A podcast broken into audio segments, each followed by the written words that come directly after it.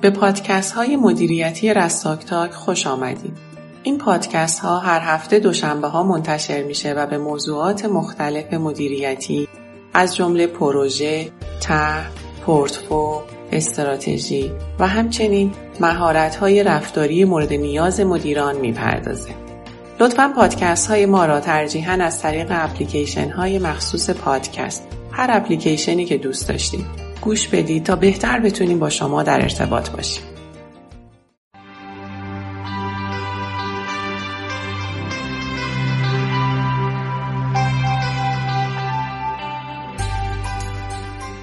سلام من علی واحدی هستم امروز می‌خواهیم در مورد تفاوت دو فرایند control scope و validate scope با هم صحبت بکنیم این دو فرایند هر دو جزو فرایندهای کنترلی مدیریت محدوده پروژه هستند اما تفاوتی با هم دارند که لازمه به جزئیات اون بپردازیم. فرایند کنترل اسکوپ یا کنترل محدوده دو وظیفه مهم و اساسی رو بر عهده داره. یک کنترل هر گونه تغییرات بر روی مبنای محدوده پروژه.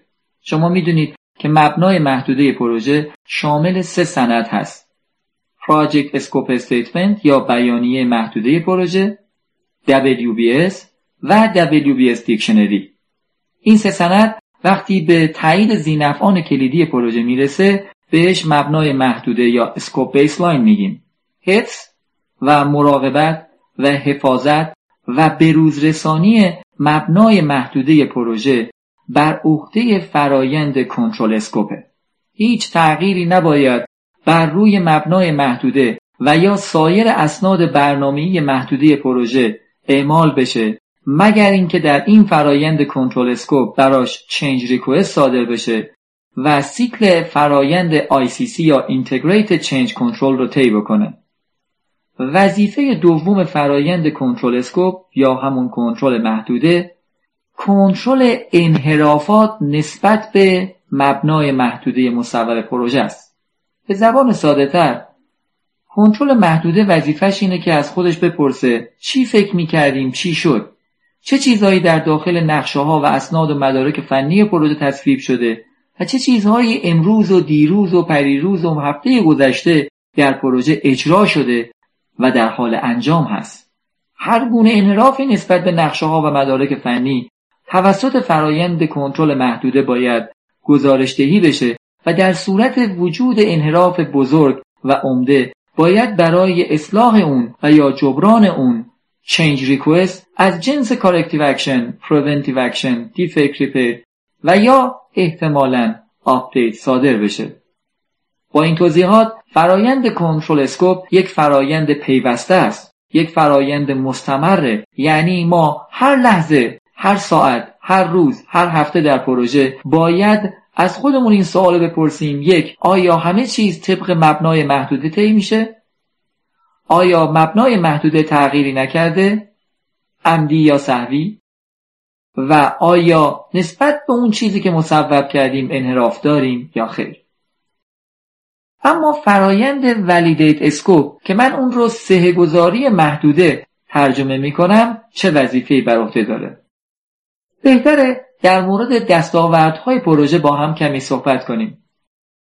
دستاوردهای پروژه یا اقلام قابل تحویل پروژه یا اصطلاح انگلیسی اون دلیوربل ها در فرایند Direct and Manage Project Work تولید میشه. بعد از اون این دستاوردها باید فرایند QC یا کنترل کوالیتی رو طی کنند و اونجا مهر کیفیت رو باید دریافت کنند که در این صورت به اونها Verified Deliverable یا دستاوردهای با مهر تایید QC گفته میشه. بعد از اون باید تایید مشتری بر روی این دستاوردهای مهم پروژه گرفته بشه. و این کار ریسک ما رو در تحویل نهایی محصول نهاییمون به مشتری به شدت کاهش میده. فرایند validate scope وظیفش اخذ تاییدیه از مشتری بر روی دستاوردهای تکمیل شده و به خصوص اونهایی است که سیکل QC رو هم طی کرده. برای همین غالبا فرایند validate scope پس از فرایند QC انجام میشه. دلیل اینکه در فرایند QC واژه Verified Deliverable به کار میره این هست که Verification یعنی تاییدیه داخلی. اما Validate Scope یعنی اخذ تاییدیه خارجی که همون مشتری پروژه هست. در صورت هر گونه اختلاف بین آنچه که ما تولید کردیم حتی QC تایید کرده باشه و آنچه که مشتری از ما انتظار داشته باید برای اصلاح اون change request صادر بشه. بنابراین فرایند ولیدیت اسکوپ یک فرایند گسسته است. یعنی هر جایی که دلیوربلی عمده تولید شده باشه باید تایید مشتری بر روی اون عکس بشه که این کار وظیفه ولیدیت اسکوپ هست. امیدوارم این پادکست تفاوت این دو فرایند رو برای شما روشن کرده باشه. تا پادکست بعدی خدا نگهدار.